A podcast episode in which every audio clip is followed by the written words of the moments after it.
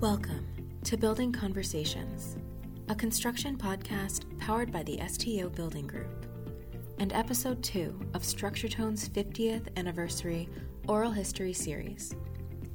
If you heard the first Oral History episode, you know that StructureTone is STO Building Group's legacy brand, and it all started in New York City in 1971.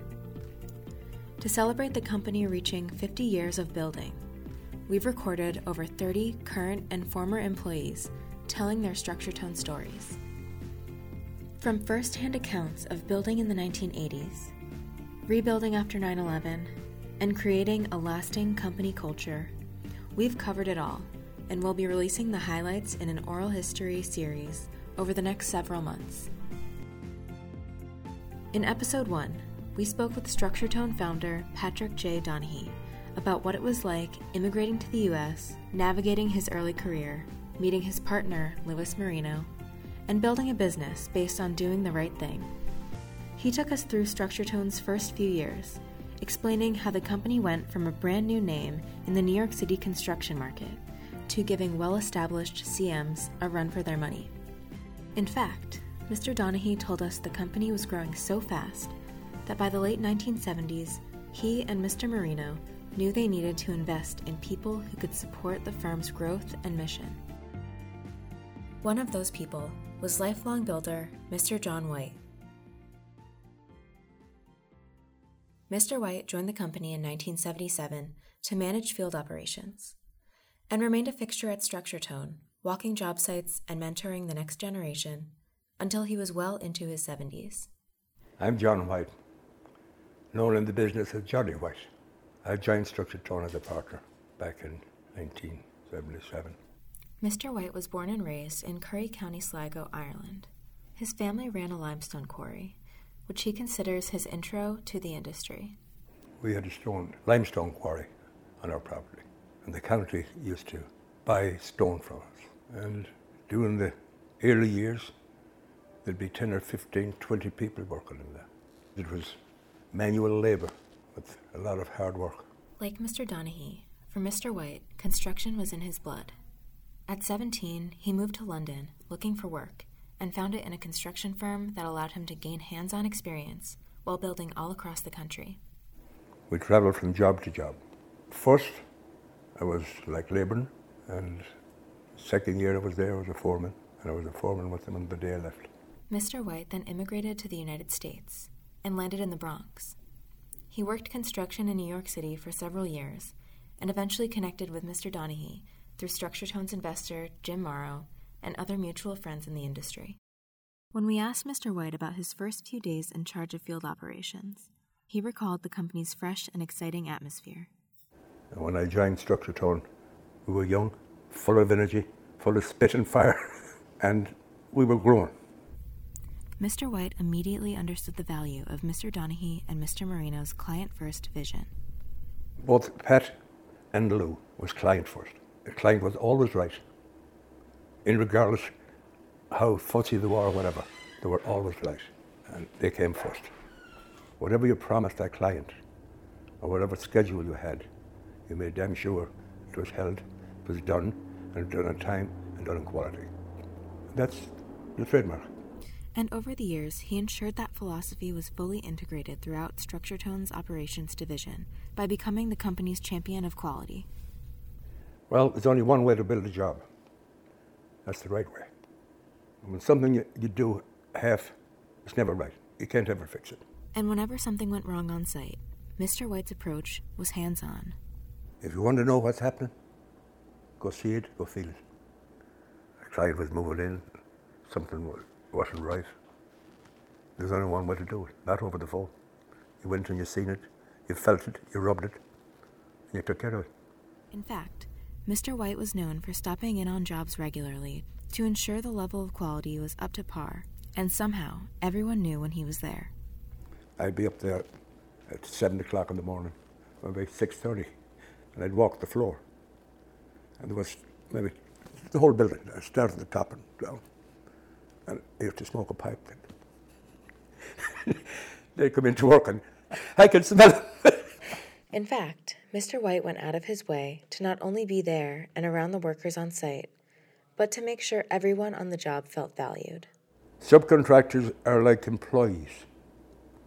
If you treat them with respect, pay them what they're supposed to get paid, treat them as partners in their job, you'll always have them. The bottom line is you're only as good as your people are. And you're only as good as you manage them, because you need harmony on a job site. You need harmony in the home. You need harmony, period. And the family culture that Mr. Donahue and Mr. White cultivated is still at the root of Structuretone's culture to this day. My philosophy always was treat your people right, first and foremost. And if they have a problem home, try and help them out. If they had a family problem, likewise. And if they had to have time off, you made time off. You treat them as individuals, as part of the family. And it works. It always did.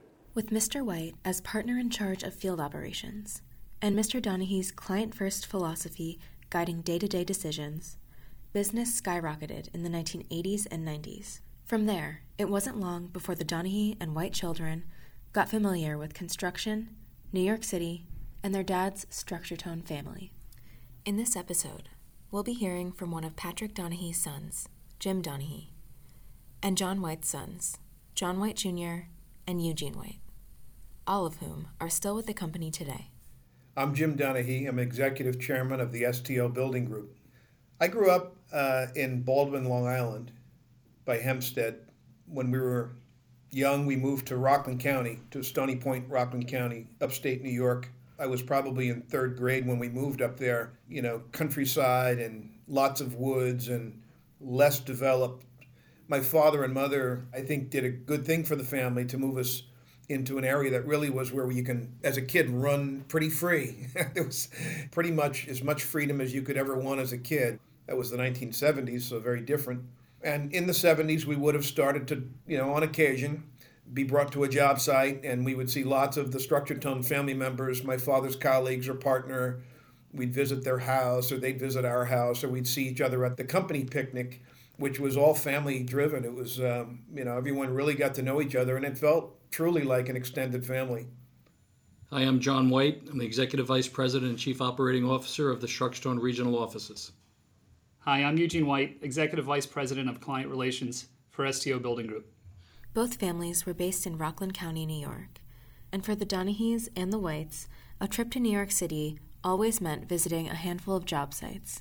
The city was a very exciting place, especially for, you know, kid growing up in the sticks. Opportunities on the weekends to come into the city, typically to walk a job that needed attention on the weekends with my father and at the time somebody called Mike Tobin. Oftentimes on a Saturday morning they'd meet in White Plains at a diner and I'd tag along and we'd go down 95, hit a couple of the jobs that were outside the city limits and then eventually make our way into town. Usually move-in weekends and or close to it, trying to get to that point.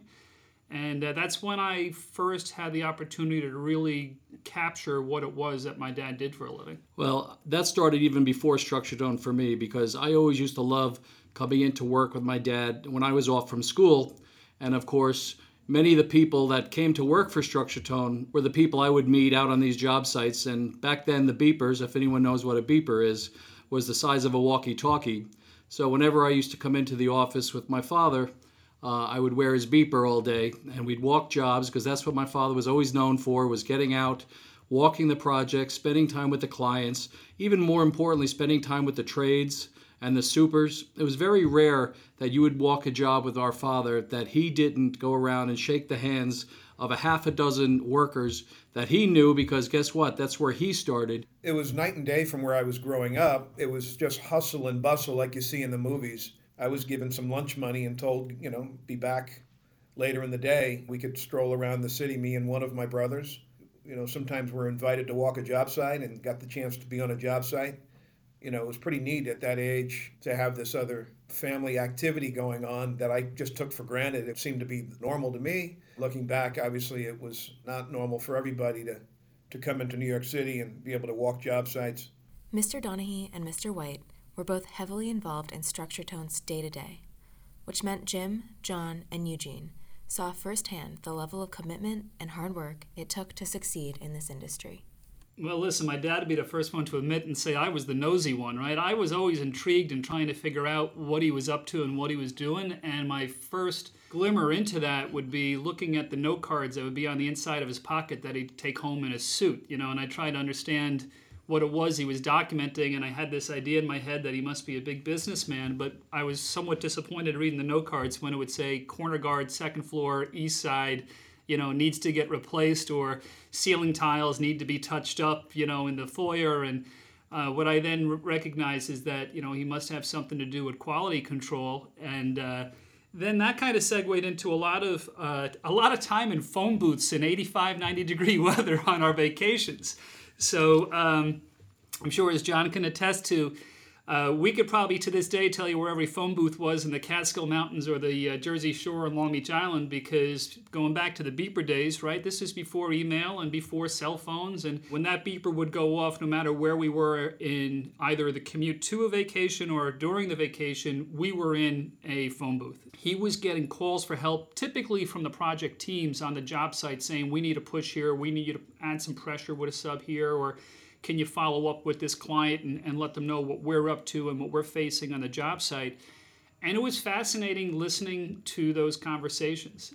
That was my first glimmer into really understanding that it wasn't just somebody walking jobs and writing down what the problems were, but it was really all about moving the needle and helping the teams at the job site level and bringing that level of confidence to the client side that, you know, somebody senior not only was paying attention, but could actually tell you the details at any given time of, you know, what the challenges were on the job site and what we were doing as a team. Construction was, you know, what his DNA was. I mean, when we first moved up to the country, Rockland County, you know, my father was the one who built his own two-car garage. So we watched it on a very personal level that it wasn't just what he did for a living, but it's what he did in his life.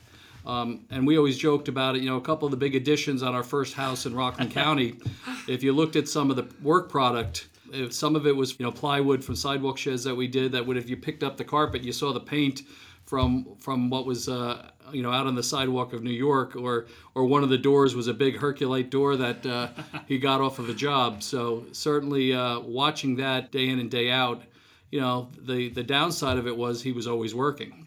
And so, you know, my father normally didn't get home till 8 or 9 o'clock, and that was even if he didn't have a rubber chicken dinner with clients. But it was just because the early days of Structure Tone, it was, you know, everybody was in the office at 7 o'clock, if not earlier, and they weren't leaving the office till, you know, 8, 8:30, again, even if they weren't going out and entertaining. Because Pat and my father really did a lot of the hands-on entertaining on a weekly basis, but they always seemed to make it home and then, you know, back into the office the next day. My father's generation, it was admirable to do what he did. There's nobody going to fault him for what he did in terms of his hard work. What he did was nothing short of extraordinary. He took full advantage of the American dream. And I think when you were who he was as a kid growing up, in his mind, you know, he's thinking, I'll be damned if I'm going to give up this great opportunity. It'd be quite a waste. He'd only dream of that opportunity when he was in Ireland. And to have the opportunity presented to him in the way that it was here, it wasn't handed to him, but it was there in front of him, and he saw it. And I think he probably thought every day, I'm going to keep working the way I'm working for my family. As they got older, the fun trips into the city to see their dads in action and visit job sites naturally turned into daily commutes to work during their summer breaks through high school and college. In my mid-teens, I was on job sites as a laborer and working in the plan room and eventually as an estimator, and kind of grew up in the company. I don't think there would be anybody in the company I didn't know by the time I started out of college. It was very much a first-name basis with just about everybody. You know, I don't think I thought of any other career path except for maybe sports. I thought for a moment in my life I might actually be able to play baseball. Of course, when you're a teenager, you don't understand too many things. But I was excited about the idea of I could work in the construction industry. It seemed like just a fun way to spend a day. It didn't seem like work to me, being able to build and being part of an office being built. 82, I was a sophomore, just finished my sophomore year in high school. So that was the first time, I asked if I could come into work. And, back then, not that we were making a lot of money, but you certainly were making more than you would do delivering newspapers. By the time I finished high school, I was working as an assistant super, or today we would call a plan clerk or an RPE. But I also drove one of the vans for one summer. We had a woodwork shop out in Long Island City. I would drive the van to Long Island City every morning, load it up with the millwork, and I learned a lot about the highways and the byways around New York City at a very young age, delivering down to the World Trade Center and delivering to all the different streets. And like all beginners, they each made a few mistakes along the way. My first paycheck, I have a copy of the pay stub. It says $5 per hour. 1983, I guess I would have been maybe a sophomore in high school. And I just loved the idea of going down to the city and being a laborer. It was so cool to put on a laborer's outfit. We had the full laborer's pants and upper shirt. And one day I'd come in without my work boots. I wore sneakers. Lesson learned. I had a nail go through my foot. It didn't start off smooth. I can tell you that. So John and I spent an awful lot of time sitting in a car outside of job sites through our life, waiting for our father to come down, or as he was walking jobs. And the first morning of my first day at Structure Tone was early June 1990, and 54th and 10th Avenue was Sony Sound Studios. Through that job, I met Harry Connick Jr. and Mariah Carey and all kinds of fabulous artists that would walk the job. But first day, Dad pulled up in front of the job site and said, "Sit in the car, I'll be right out." And of course, right out was like 45 minutes later, he's still not out. And I had not gotten up that time of the morning probably ever, other than to go fishing. And so here we were, it's still dark out in the streets, and I nodded off to sleep in his car, and I woke up connected to a tow truck. So that's how my career started at Structure Tow, with Dad pretty mad at me before I even started. Again, I was working for the summer, so I was in high school. Our office was on 38th Street between 5th and Madison. The parking garage, which was literally across the street from the office, wouldn't open till I think it was 8 o'clock. So I'd gone in to report to Mike Tobin to find out where I was going to go labor for the day, and I was called upstairs to Pat's office, or across the floor to Pat's office, and he threw me his keys, and he goes, "Go park my car once the garage opens." So I went back downstairs, and I sat in his car, and again, like Eugene mentioned, fell asleep, and didn't get towed, but when I woke up, there was a ticket on the window. And so I parked the car, walked up to Pat's office, which was always an intimidating entry going into Pat's office. And I said, "Sorry, Mr. Donahue, your car is parked, but I got a ticket." And I handed him the ticket, and I got out of that office as quickly as I could.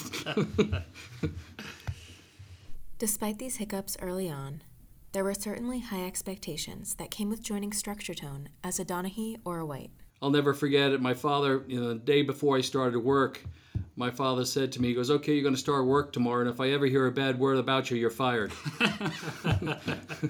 So needless to say, that was the other culture that we were dealing with was, you better not make me look bad, and you better work harder than anybody else. I had an uncle once on a job site that said, "Don't you dare call me Uncle So-and-so, you call me by my first name." And he really was mad at me, but I got the message loud and clear. I understood the point, and it was a learning moment that I never forgot. 30 years later, I'm sitting here talking about it. And that was probably within months or weeks coming out of college. He gave me a nice ribbing for calling him Uncle So-and-so. It's not a family thing. I'm here by merit, and you better be here by merit, and you better do your job, and I better do my job, and we're not going to let people feel like, we're in the family and other people are not. And it was a good message. And being held to this high standard pushed Jim, John, and Eugene to work even harder. My memory of my 20s, which was most of the 90s, I realized I was probably a workaholic, and not in a good way. Like, you work until you can't work anymore kind of approach. And there's a lot of things wrong with that, but I really did like what I was doing, and that's where most of it came from. It was kind of a passion to grow and learn, and I think I had the energy to do the work I was doing, and I figured, why not work until it's time to go to sleep and repeat, wash and repeat, wash and repeat. I put in the hours because guess what? I was commuting both ways with Dad, so that meant you were leaving late. So I was doing all my transmittals and submittals down, and all of a sudden you'd hear the ding of the PA system. "John White, go get the car." You know, it's funny, we hear from our father now on the weekends when he sees us busy around the house, hey, you guys got to learn to take it easy. And we look at him and say, you know, did you forget who raised us? Like, weekends for my dad, his release, if he wasn't going into the city that Saturday, his release was to fix up old apartment buildings and apartment houses and physically work hard. Even with several summers of experience under their belts already, their first few years of full-time work may have felt like a baptism by fire at times.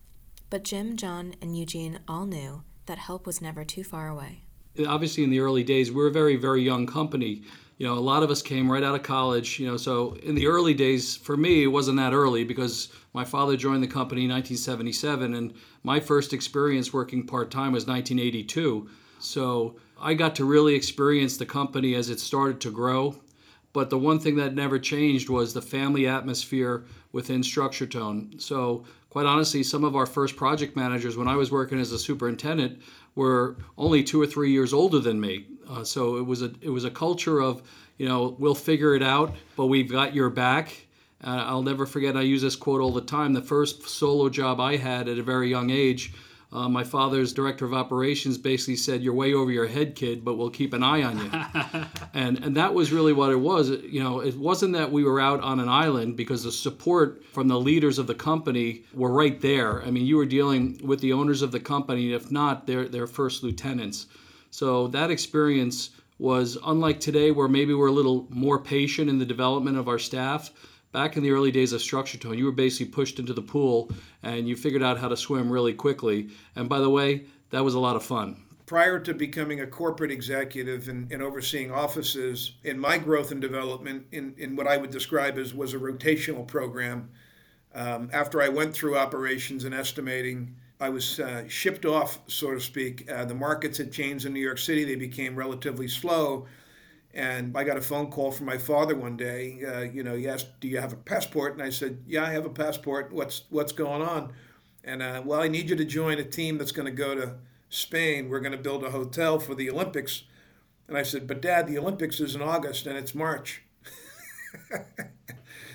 So I got a good idea of you know, what we were up against right away, realizing whatever we're going to be doing, it's going to be very fast track, and it's probably going to be 24/7. And sure enough, that's exactly what it was. It was building what the client asked for. It was 18 floors of a fit-out for what was the five-star hotel at the 1992 Barcelona Olympics. And ultimately, we turned over 22 floors. And I had the chance to work as a superintendent in a remote location like that under very, very challenging circumstances. It was a 7-day-a-week job. But I worked alongside some of our best builders. We had pulled a team together from across the company, and we delivered more than what the client was asking for. And that was just a great experience for a 24, 25-year-old. By joining the company so early on, Jim, John, and Eugene were some of the first to experience the family atmosphere that the company founders and their day one recruits built. The culture is really the same that I remember for over 30 years now. Based in real teamwork and a family culture feel, people that really, really care about each other in a way that you might see in a family, to be honest. This culture was on full display at the infamous company picnics. I have to say, at a certain age, I would look forward to the company picnic the entire year. Once the picnic was over, I'd be already looking forward to the next year picnic, because you're thinking, boy, that was not only fun, but we're going to do something even better and different the next year. And it never failed to be a great day. The softball was one of the legendary components of the picnic. Quite often we would split into two different teams, and the recruiting would start weeks in advance of the picnic. And then by the time the picnic came, it was a full-on, like, world championship level game. I'll never forget my father one time when I was going up to bat, him yelling at the team saying, "Losing's not an option." And the look in his face was, he's very serious. He's not kidding. He wants to win this game, and we better not let him down. We were very competitive as a family, as a company, as a culture. And I think it came out very clearly at the picnic, the competitive spirit amongst the executives and the leadership, my father and his partners, that they all had a real competitive edge. But man, could they have fun at the same time. It was really a full-blown view of who these people were that built this company There was always a big barbecue going on. There was animals, you know, petting zoos. And my father once rode out on an elephant. I remember him and the senior folks in the company. They were in a big pen that got set up, and they were chasing pigs around that were greased up. And it was all for a laugh. You know, it was all meant to be fun. And the amount of laughing that went on, you know, was legendary. It was just something you never forgot. You know, I remember it like it was yesterday now. Even today, we still try to find ways to bring that out in the company and create that atmosphere as often as we can. I don't think we've lost the family culture aspect of who we are over anything else. There's nothing we believe in stronger than working like a family and treating people like they're in a family.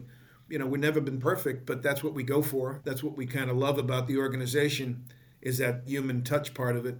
And that even translates to how we view our clients for life, kind of like a family member. Well, I love the picnic so much that I actually chaired it for many, many years with my cousin Kieran Mulvey. But the early days, I remember when I was dating my now wife, she'd come to the picnic, and I'd basically say goodbye to her when we walked in, because literally softball was from the time you got there to the time you left, probably 6 games, and then very sore for 3 days afterwards, both your head and your body. But the picnic was one of the things that everybody in the company looked forward to year after year. We used to have it on a Saturday up in Rockland County, and there was very rarely a year that we didn't have at least one ambulance show up.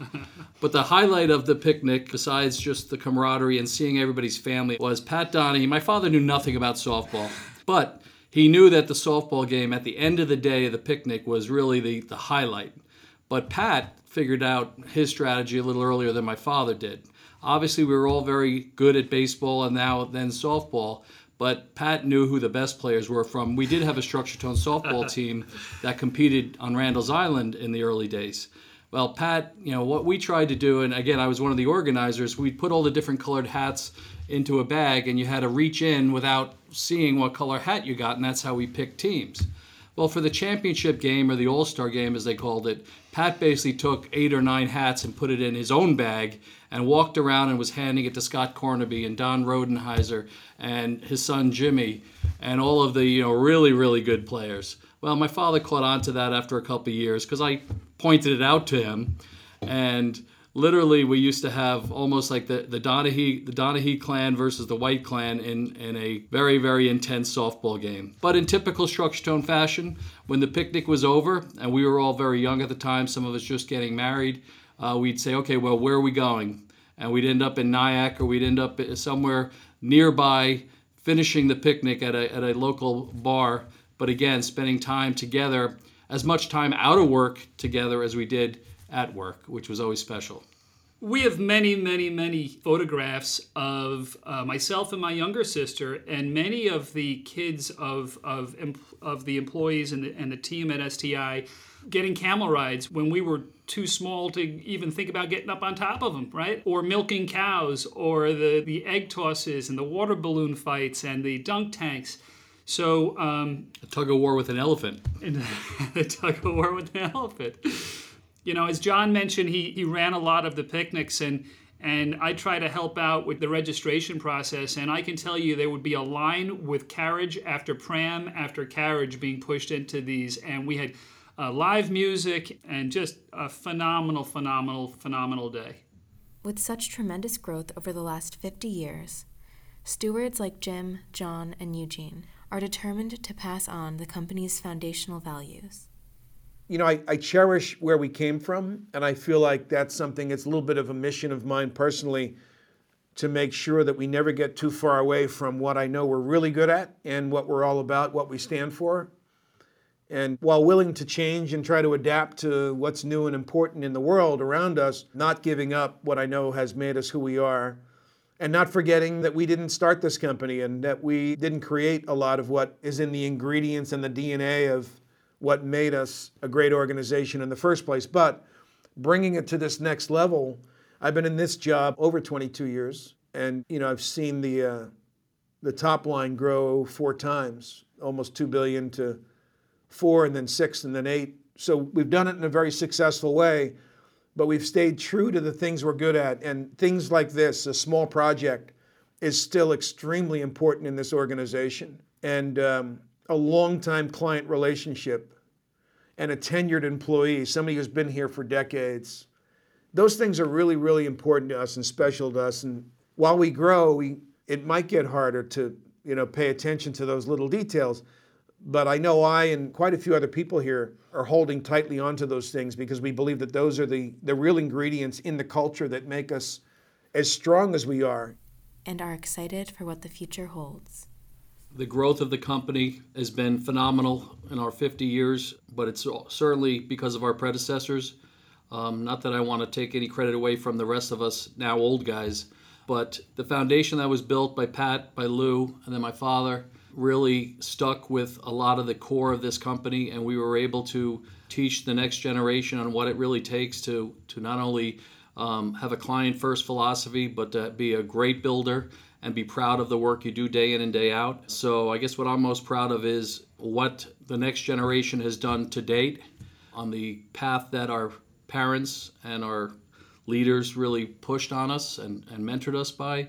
And as I said earlier, I can only hope that our impression on the next generation of leaders in the company will bring us to that next level of establishing our company even stronger, not only here in the New York tri-state market, but across the country. So, the other thing is I'm excited about the next generation of kids that are coming up in this company. Every time I go to one of these emerging leader programs that we have, or even meet the RPE groups, I just can't believe how much smarter they are today than we were back in the day. I'll tell you this, the young kids today are far smarter, and they're going to do a better job than we did. And I'm looking forward to seeing that transition happen one of these days, where they slowly take over the management positions and people like me get out of the way and let them come up. So that's going to be fun, and I'm looking forward to the next decade or so with them and grooming them and mentoring a lot of those new rising stars, as they call them. Thanks for listening to Episode 2 of StructureTone's 50th Anniversary Oral History Series. We'll be hearing plenty of stories about Mr. Donahue and Mr. White from those they mentored, as well as some more commentary from Jim Donahue, John White Jr., and Eugene White in the coming episodes. Up next, we'll be speaking with a brand new group of early day employees, many of whom are still with the company today, about what it was like working at StructureTone in the 80s.